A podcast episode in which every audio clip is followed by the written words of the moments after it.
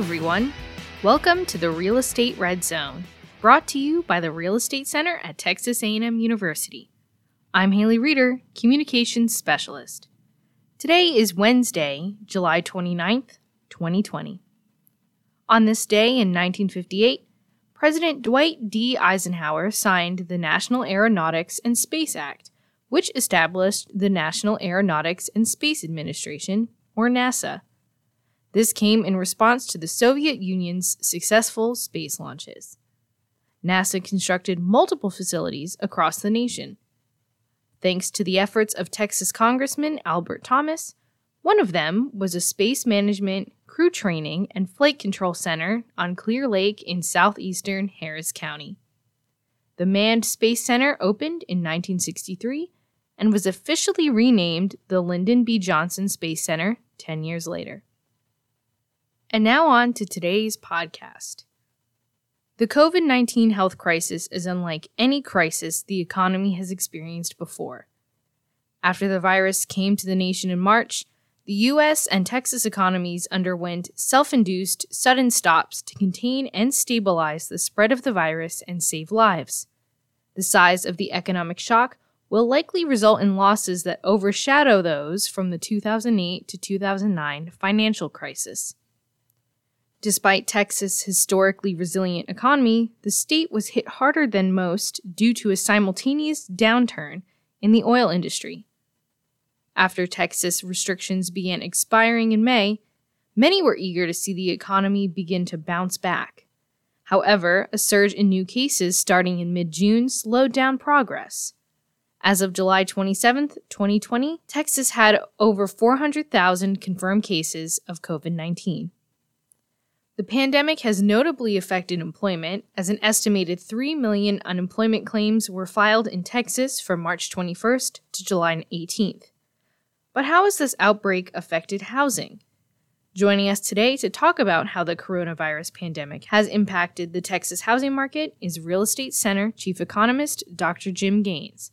Thanks for being here. My pleasure give a brief overview of the impact the pandemic has had on the Texas economy so far. Well, that's interesting. Uh, it's been very similar here in Texas as to what we've seen pretty much around the whole country. Uh, Texas went into the month of March and then and then hit the uh, uh mandated shutdown and shelter in place and so forth about mid mid March. Uh, then then pick that up, and basically, of course, uh, for the next almost 60 days, everything kind of slowed down, went almost to a stop, except essential services. There were there were different activities that were considered essential in different states, uh, but we we we went there. We we did our thing. Uh, April and May were some of the some of the statistically some of the worst months we've had economically in terms of uh, files for claims for unemployment and people dropping out, being laid off or being furloughed or being uh, fired altogether. Uh, companies having to shut their doors for business. They didn't necessarily. We haven't seen yet uh, yet uh, any a number of bankruptcies and so forth because a lot of the businesses were able to take advantage of the uh, uh, payroll protection plan, the PPP program. A lot of the people who were unemployed and filed for unemployment insurance got the additional $600 a week benefit from the federal government, which was a godsend for, for a lot of people. But it, the economy, basically, uh, like everything else, didn't come to an altogether stop, but it, boy, it sure dropped off of the cliff if we look at all of the graphs and charts some of you have seen in the newspapers and so forth of restaurants went down to virtually zero. Hotel occupancy went down to about 20% uh, all kinds of things. Airlines uh, nobody went anywhere. Uh, exports and imports dropped uh, well over 50 60% uh, so that that had an effect. All of this having an effect on the texas economy then you have to remember the economy of Texas got hit with a double whammy. because starting actually back in late January, early February, uh, this price of oil started going down when the Saudi Arabians and the Russians decided to have a price war.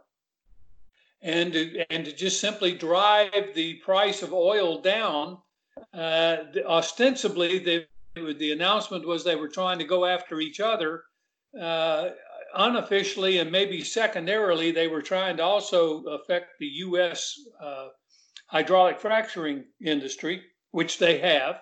So Texas got hit, our economy got hit with this double whammy of reduced oil prices and, and significantly reduced oil prices, uh, down to the point where in April, for one day, it went down to negative $35. And for the month, for a week rather, it averaged about $3.50. So we're talking about substantial price reduction. The number of active rigs has fallen from about uh, 400 active rigs. I think the, the rig count came out just yesterday is currently running about 103. So, so we're we're looking at the Texas economy absorbing two tremendous blows. First, the the energy blow, which quite frankly we we probably could have weathered reasonably well, uh, given what we did back in 2015, 2016.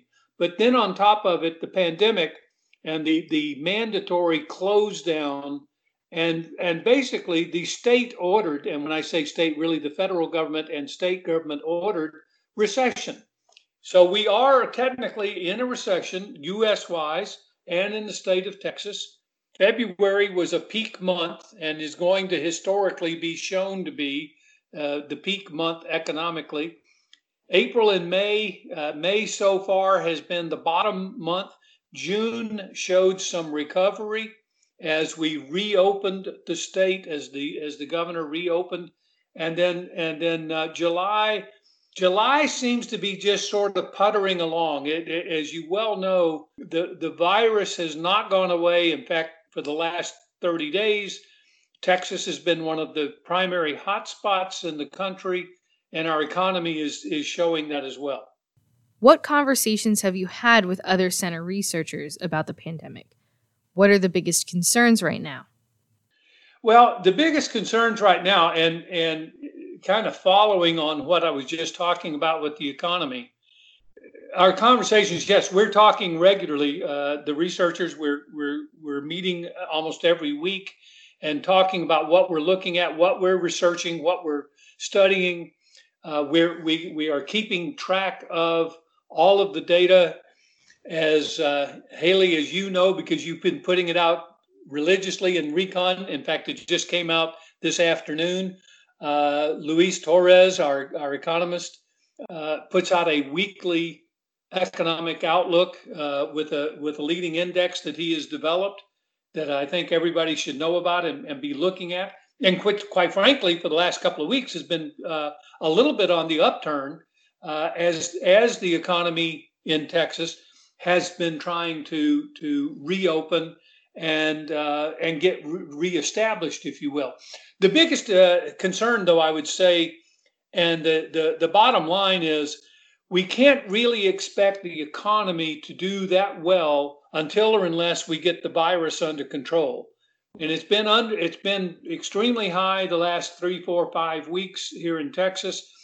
There does appear to be somewhat of a trend that the rate of increase in, in the number of cases being reported and hospitalizations appears to be uh, coming down but it's still very very high and until or unless we get that under control uh, we're gonna we're not going to see that much pronounced recovery uh, in the in the economy and without without at least a lot of consternation and a lot of problems. One one comment I would also make is, of course, we are the real estate center, so our conversations among the researchers uh, centers around or talk, gets around eventually to the real estate markets, and we all are agreed that the housing market has rebounded uh, and held up quite well yes, uh, uh, April and May were down months, were negative months, and because of the shut in and the shutdown and the shelter in place, uh, sales volumes declined a great deal. Uh, inventory of listings of properties being offered for sale also declined as sellers decided now is not really the right time to be trying to sell a property. I'm also nervous. I'm not sure I want people walking through my house uh, to look at it, uh, offering it for sale. So, so we saw that slowdown in April and May, but June bounced back uh, very strong. Uh, we are expecting July to also be a strong month. Year over year numbers are going to be positive uh, for the month over month, year over year for the month. The year to date totals are going to be slightly down, but not as much as one would think. so the housing market has been remarkably resilient. A lot of pent up demand uh, that coming out of April and May that came into June, July, may carry over into August. So our sales system uh, series, uh, which typically peaks in June and July, probably going to uh, peak in July and August here uh, this year, just being pushed forward a little bit. So uh, we that's what we're we're looking at. We're concerned in Texas about the energy market is going to be show some structural changes going forward for the next couple of three years. We're not sure that we've really seen all of the impact from the energy downturn yet uh, that we we can expect to see. We have seen significant job losses, but we are probably going to see in the in the next oh, one to twelve months a number of companies that will probably announce that they're either going out of business altogether or they're merging or being acquired by bigger companies and that sort of thing. And that's that that has not come along yet. The other the other thing of course is small business in texas is a is a fundamental part of the economy. All the small businesses not only in texas but across the united states. A lot of concern about uh, how well these small businesses are going to be able to endure the pandemic. If they're going they many of them have had to shut their doors stop operations clothing stores hair uh, beauty salons gymnasiums uh, restaurants of course uh, all kind of nature of things and whether or not some how many to what extent these small businesses uh, will be able to recover at all Eh, or or simply wind up being closed completely.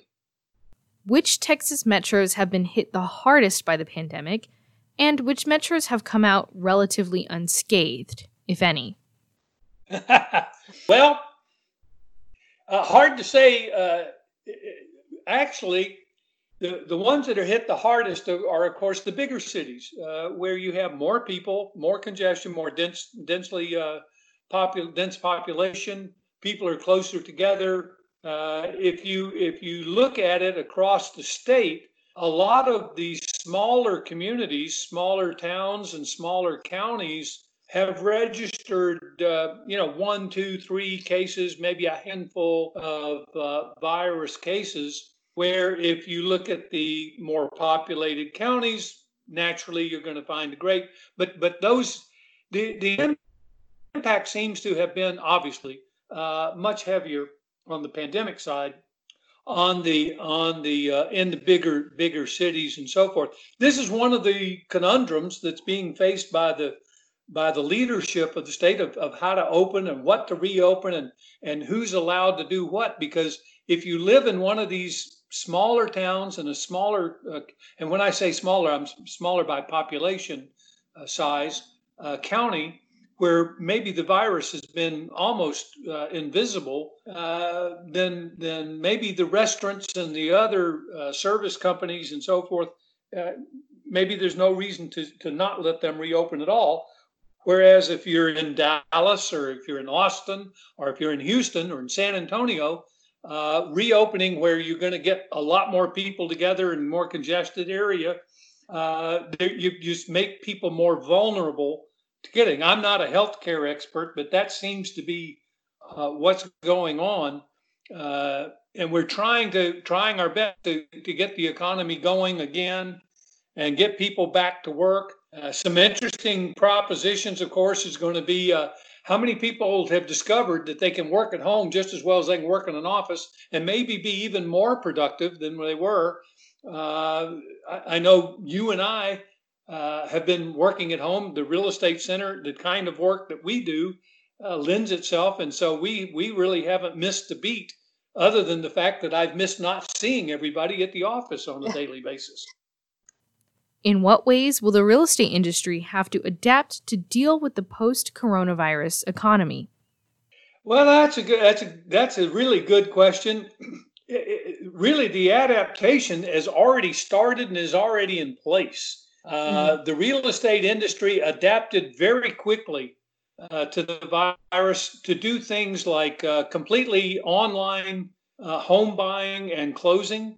Uh, it's it's not at all unheard of now uh, today, which unlike six months ago, that you might find a house that, that you're interested in, take a virtual tour, compare it to other houses, talk with a realtor, enter an offer, get the offer accepted, go through the process of, of uh, getting a loan and getting all of the other paperwork accounted for, and then have a closing. And nobody has ever talked to anybody in person. You can do the whole thing, the whole process uh, online or on the internet uh, or through the mail. Texas is a what it's called a RON state's remote remote online notarization. So the title companies are able to actually perform their function of issuing title policies and, and all of the paperwork and have uh, electronic signatures and electronic notification, uh, uh, notarization of all of the papers that are and documents that are required so, so we're seeing the industry adapt uh, very quickly to some of that. That's in the housing side. On the commercial side, uh, we're going to see some adaptation, I'm sure, in the use and, and of space, office space. We're going to see a lot of change in the retail sector. I can tell you that around the country and, and throughout the state, a lot of the bigger and uh, uh, the more established uh, regional malls, the shopping centers, a lot of them are having substantial problems because so many of the stores that were in the malls had to shut down uh, mm-hmm. by mandate, and and that creates a lot of problems. If the store doesn't pay its rent, then the, the mall owner doesn't pay its, its mortgage payment. So it, it's going to, and, and simply the way the world is working it has accelerated, of course, the use of e-commerce. So we're buying now something like 15 to 18 percent of everything online, where before it was about eight or nine percent. So it's accelerated that, and that doesn't look like it's going to slow down at all. Uh, the industry, the uh, warehouse distribution centers that that were uh, being built, Amazon being building several here in the state, are, are going to be even more in demand. So we're going to see the industry uh, adapt a lot uh, to this. It's already adapted a fair amount, and it's going to adapt some more as we go forward. One of the problems we got right now, and Haley, I'll share it with you right now. There isn't an economist in the world, including here at the Real Estate Center, but nowhere in the world, that really knows exactly how all this is going to work out. We've simply never experienced something like this. We've never had virtually a globally mandated shutdown of an economy. Uh, the U.S. right now is the leading country for cases and the, the impact of the virus in terms of the number of people uh, infected with the with the virus, the number of deaths. Uh, Europe went through it first. Uh, China, well, China went through it first. Then Europe went through it. We're going through it. South America, South Africa are going through it. Russia is having problems with it. No one's real sure how this is going to play out. None of the none of the uh, traditional real, real estate or general economic models that we heretofore have used really uh, apply anymore. The, the variables are too variable. They're they're different. We're just not sure. I think the next two to six months will be kind of critical in getting us through. We've got to find a, a virus, a, a vaccine, or get the pandemic, get the virus under some degree of control, get the number of cases down to whatever we would call an acceptable level that we can all kind of comfortably go back to uh, work, go back to going to entertainment venues, Uh, I've been watching the ball games here at night, the, the Astros. It's really weird to watch a baseball game with nobody in the stands. It's just weird as the devil. And I've been giving speeches and doing these kind of podcasts, and all I'm doing is sitting here talking to my computer. Right. And and it, it's really really a, a, a whole different world that we're looking at right now, and and what's where it's going. And that's what's making it so difficult for, for me or anybody else that you might talk to to give you a really good definitive answer of, well, here's what I exactly think is going to happen. No, I can't do it. I, I, can tell you what I think might happen, what I hope might happen. Uh, I hope that the housing market is going to going to come out of this over the next uh, six months being a, a, leader in the economic general economic recovery of the state uh, home builders are trying to build more houses. The demand is there. The supply is very uh, very short right now. We're we're still a very much a seller's market, high demand, low supply. The home builders would like to build uh, more houses. They're having trouble. They they're having trouble with the health effect on their workforce uh, getting people to work uh, that, and keeping them safe and healthy. They're having trouble with delivery, the, the, the supply chain disruptions, uh, because it may well be that the lumber is coming in out of Canada and, and you got the transport and so forth. So they're not sure of, of A, can they get it delivered on time? B, how much it's going to cost? So all of these things are right now in this state of flux and variability that makes it kind of hard. But it is coming back. We are trying, and and uh, and hopefully, uh, and and that's all it is right now is hope that we're going to get the the virus a little bit better under control, not have it have quite as big an impact as many as many people impacted, as many cases, and of course as many deaths, and get that down under control. And I don't know what control means. I'm I'm saying this and, and, and I said a moment ago, you know, get it down to some level of acceptability. From what I understand from the healthcare experts, we're never going to get rid of it completely. So, so I don't know what really constitutes acceptability or control. But nevertheless, if we can theorize that, then then then we have a much better uh, uh, ability to get the economy rolling again. Well, thanks again for coming on. Sure, Haley. Thanks again, Jim. We've included a link to Jim's latest articles on our podcast webpage and in the YouTube description box. You'll also find a link to a list of other podcasts he has been featured in. For more coronavirus related information, check out the Center's weekly economic indicator. This tool can help forecast changes in the Texas economy resulting from the COVID 19 pandemic. We've included a link to that publication and don't forget to subscribe to email notifications so you always know when the indicator is updated. We've also included a link to the center's latest COVID 19 related news items. You could read those items in our News Talk Texas database as well as in Recon, our bi weekly newsletter. Sign up for free at the link below. For more from the Real Estate Center, check out our research library. It includes a wide variety of economic reports and real estate articles. Our latest topics include representative interest rates for Texas mortgagees, the border economy, housing affordability, quarterly commercial and apartment data, and more. We've included a link to the research library on our podcast webpage. That's going to be it for today's podcast.